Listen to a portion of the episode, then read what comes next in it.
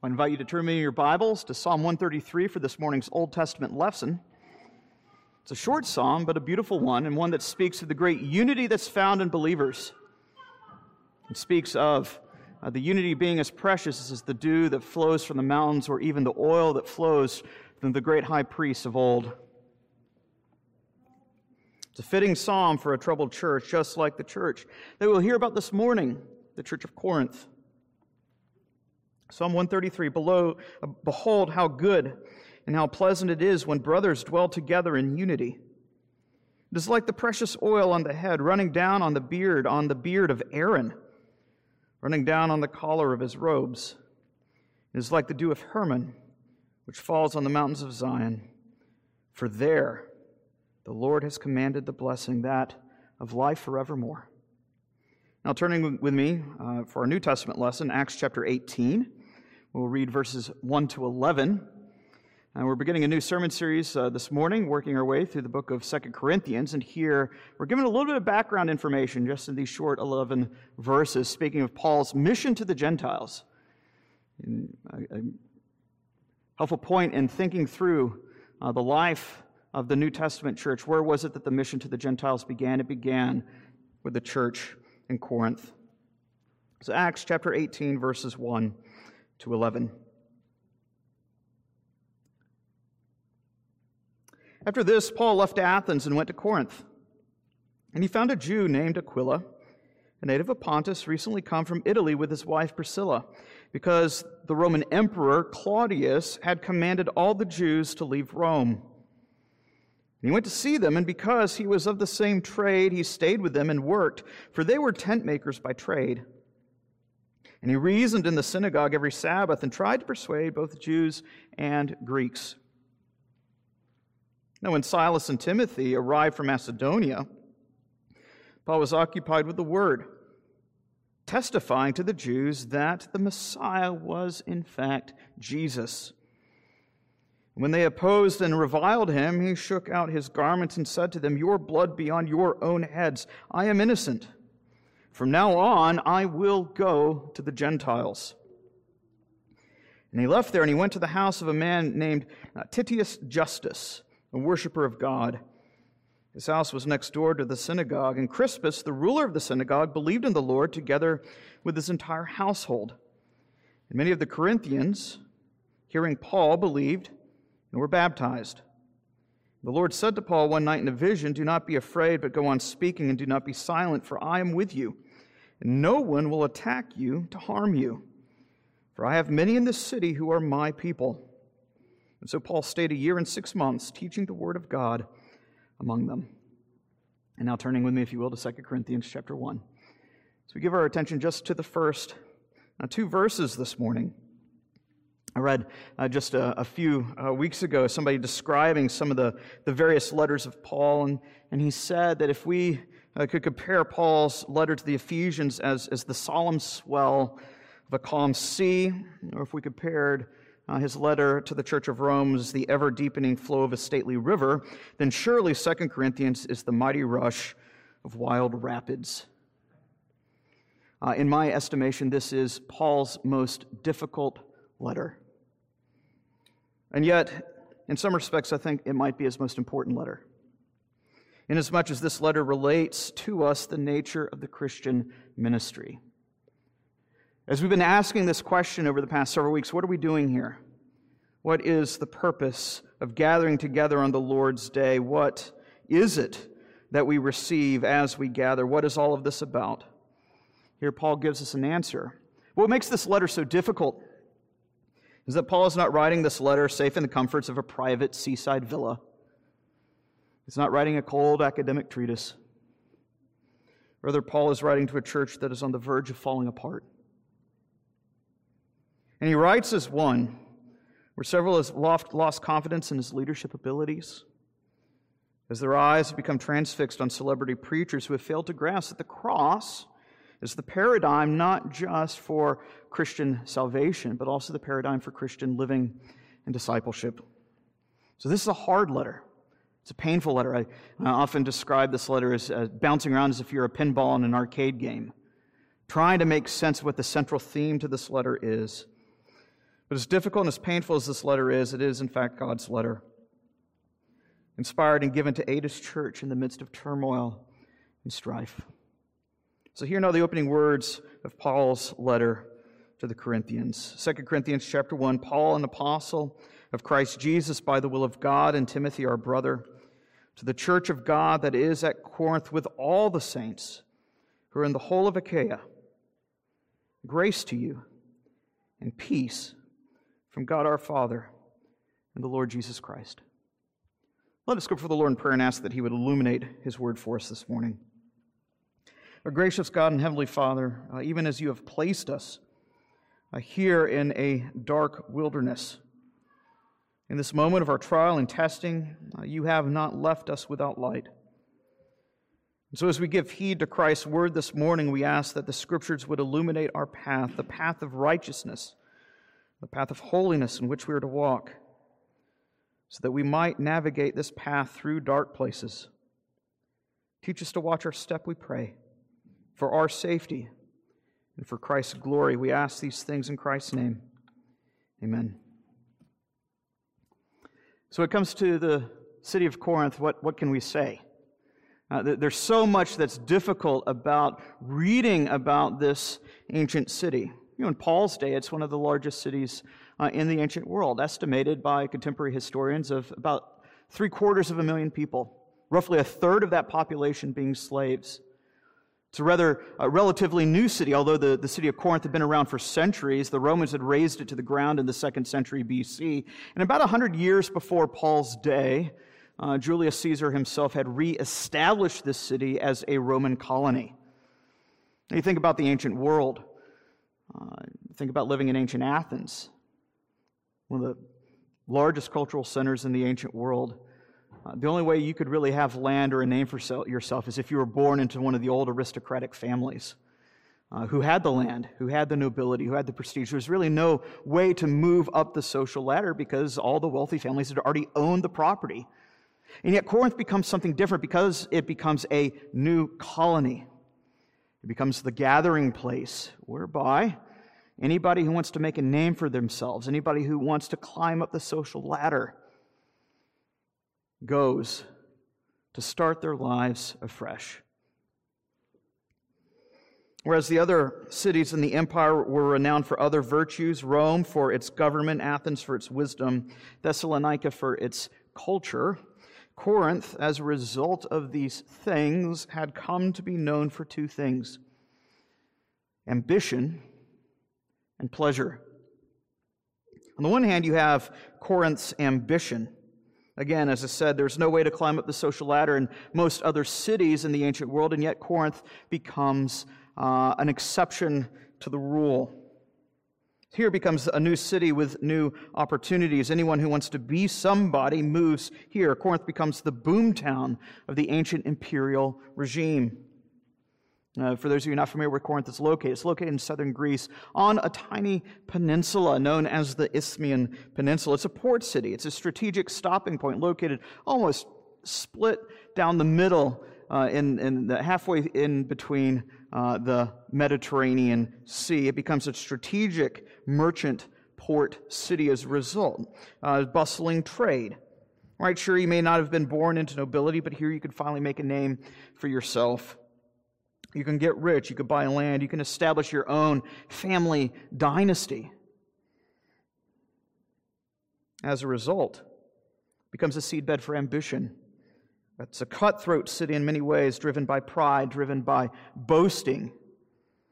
Requires a hearty cultivation of egotism. You think about, as a modern example, what it would be like to try to make it on Wall Street to go there to get a job, you find that you don't just get a job to make money. It's now the job makes you, the job shapes you. The market makes the man, it forges his identity, it shapes his very character. Such is the nature of living in Corinth for so many people. But we see ambition is not the only vice uh, where the inhabitants had to wrestle with. So too is the pursuit of pleasure. I was reading one commentator this week, uh, clearly an Englishman who writes this because he describes Corinth as a posh town. Um, It's a port city. We might call uh, Corinth's uh, tourist industry uh, one of the central features. It skyrockets. You have the so called Isthmian Games, an ancient rival to the Olympic feats. You have thousands upon thousands of people who would come to watch the chariot races, or, or the so called uh, Pankration, is kind of the ancient equivalent of MMA fighting. You have these boxing matches. You have wrestling, as we call it back home in the South. You have the, the Battle of the Bands, these, these music festivals and competitions. And then, of course, uh, you have uh, the big rhetoric debates, the, the uh, ancient equivalent of what we might call a poetry slam with all these tourists and with all these sailors from the merchant ships attending these various events, you also have attending with it something else a bustling sex trade. The temple prostitution, which, by the way, that prostitution is un- involuntary, is tethered to the religious atmosphere of the Corinthians of their day and age, so much so that to be called a Corinthian uh, was somewhat a slang term used in the ancient world uh, to speak of one's sexual proclivities. Here, uh, sexual perversion is seen as an act of piety. It's seen as an act of religious devotion. Here, uh, the massive temple and the red light district were one in the same place. Here's a city that's corrupted by the pursuit of pleasure. It's Vanity Fair. If those, for those of you familiar with Bunyan's uh, work, Pilgrim's Progress, this is uh, the shining example. It's a pantheon of perversity. It's a melting pot of rich and poor, sailors, prostitutes, athletes, celebrities, business owners, the highbrow and the lowbrow. Uh, something that's affected the church as well. It's a city driven by ambition and idolized pleasure, two things that invite the very wrath of God. And yet, this is still the very city where God begins, out of his own sovereign goodness, the mission to the Gentiles. As we had read in Acts 18 just a few moments earlier. Amidst such a, such, such, such a city comes a letter where the Lord's an emissary. That's what the, the word apostle means, is an emissary. The Lord's an emissary comes bringing tidings, not of judgment and war, but of grace and peace. I think how many of us uh, would say such things to those around us as we're watching the news around us. For instance, uh, uh, the, the, various uh, uh, riots and protests taking place just north up in, in Portland. How many of us would look at the news and want to go bringing a message of grace and peace? How many of us in our heart of hearts say the exact opposite?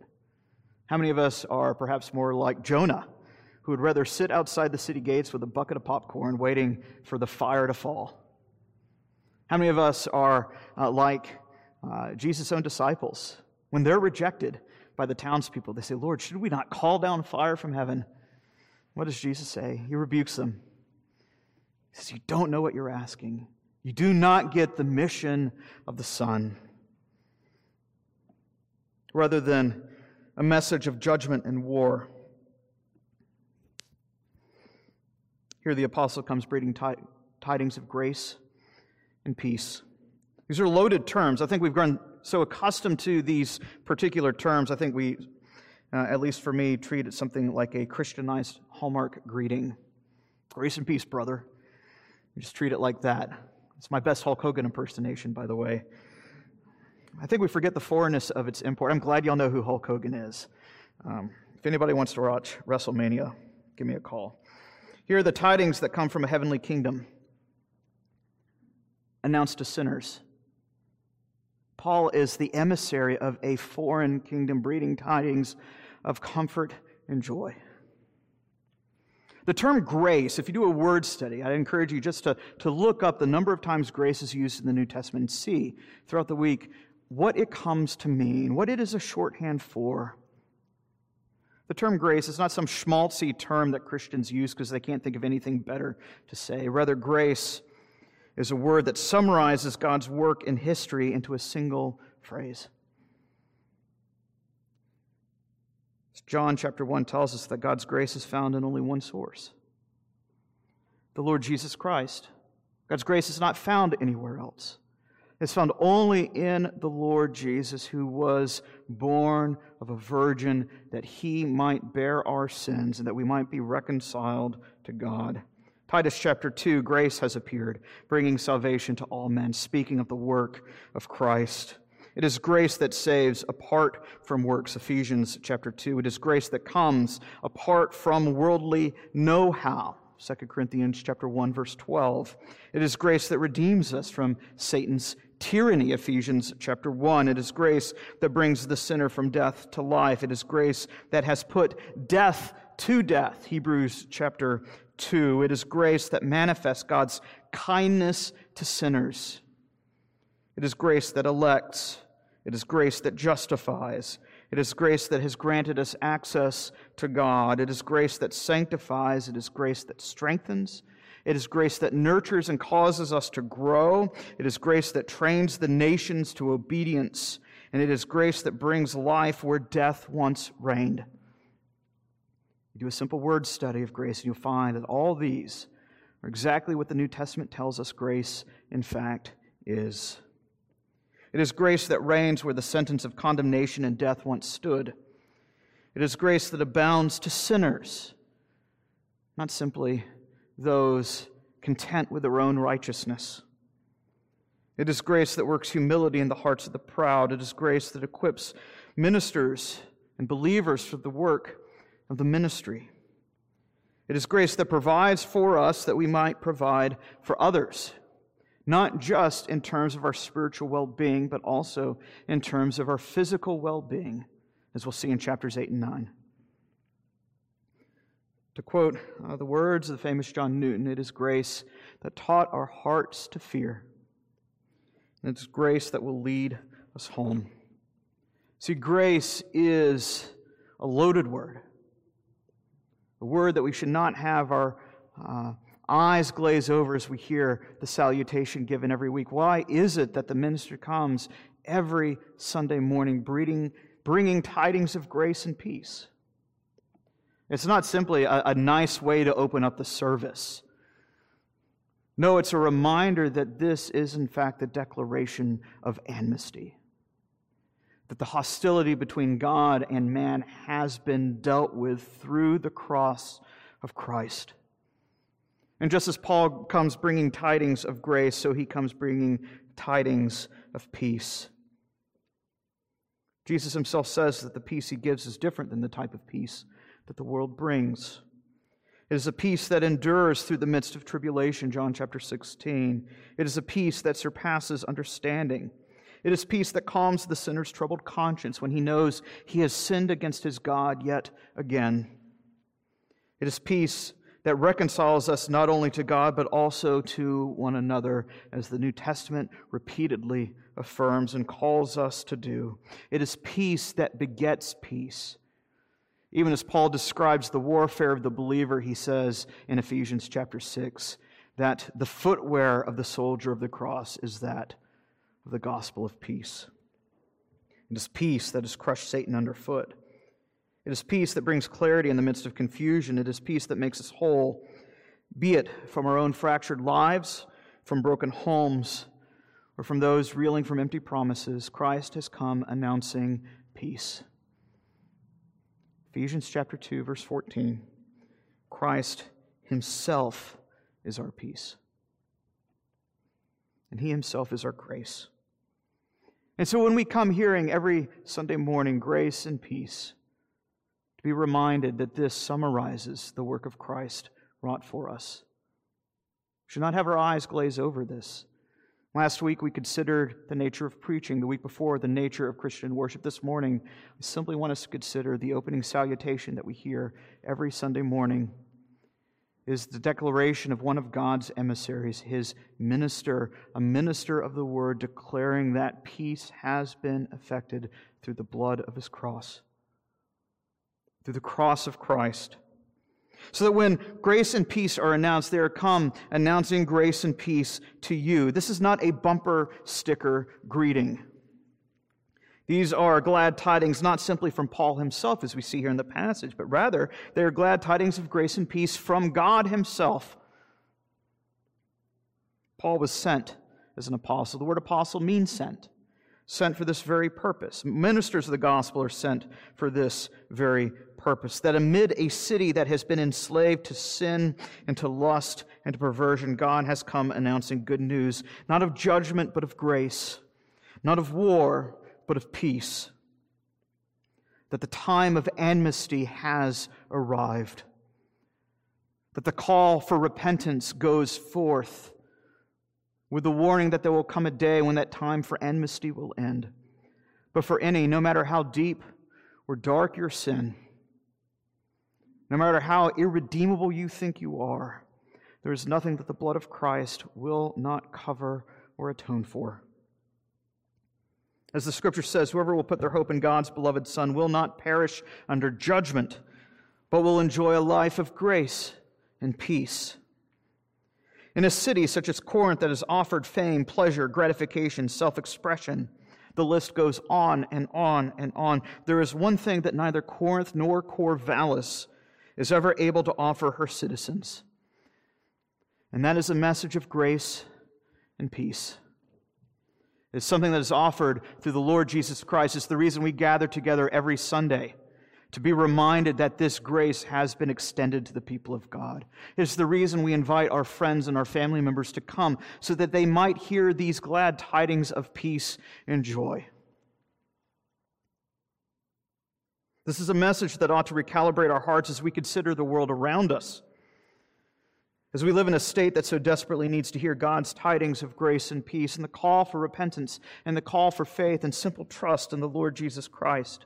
But even as this message shapes our hearts for those out there, those outside these four walls, as this is a message that should ignite in our hearts an evangelistic fervor we must first recognize that it addresses first and foremost the church in here. Here, Paul writes to a church that is on the rocks. Here he writes to a church that is on the verge of falling apart, as we'll see through the rest of this letter in the coming months. Here is a church that is still tainted by the world, a church whose members are still struggling with pride, ambition, boasting, even sexual, gross sexual sin and pleasure. Here is a church that is wrecked by infighting. Here is a church that is beset by mutual distrust and suspicion of others even within their own ranks. Here's a church that has been without uh, her, her, her, her pastor, Paul himself, for several months as he has been away serving other churches. Here's a congregation which has mishandled a very difficult discipline matter, but one in which might, in fact, surprise us. Here's a church whose members have given an ear to celebrity preachers more than they have the gospel message. Here's a church that has failed to see that it is the cross that serves as the litmus test for the Christian life and not political or worldly power, prestige, or notoriety. Here's a church that has failed to recognize that suffering is the mode of the Christian life in this life as we await the new heavens and the new earth. Here's a church that has been challenged to serve other believers in the midst of a severe famine that is facing Jerusalem. They're called to gather around to support those not only in soul, but also to support those in terms of their bodily needs. In other words, Paul comes bringing, bringing glad tidings to a dysfunctional church, and he does so by calling them what they really are. He does not come say, You imbeciles knuckleheads, dumb sheep. That is not what he says. Rather, he comes calling them what they are. As dysfunctional as they are, as broken as they are by their sin, he comes calling them saints. Those beloved by God, those who have been washed in the precious blood of Christ, forgiven of their sins, and now called to maintain a peace that they have already been so graciously given.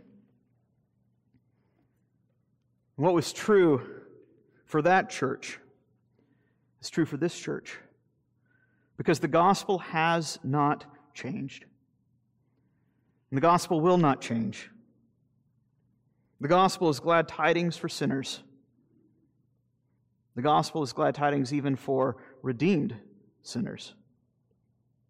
Amidst all the trials and troubles that we presently face, we must remember that there is no trial so great that it extends beyond the power of God's grace, and that there is no tribulation so terrible that will shake the glad tidings of peace, of grace and peace that come to us so richly from God our Father and the Lord Jesus Christ. Let us pray. Our gracious God and Father, we do thank you for the tidings of peace that have been announced. We ask that you would take even these three simple words, grace and peace, to heart. That it would reorient our hearts around us, not only for those outside these four walls, but for those within. Uh, that you would lavish us with your grace, that we might lavish our grace upon others. We ask these things in Christ's name. Amen.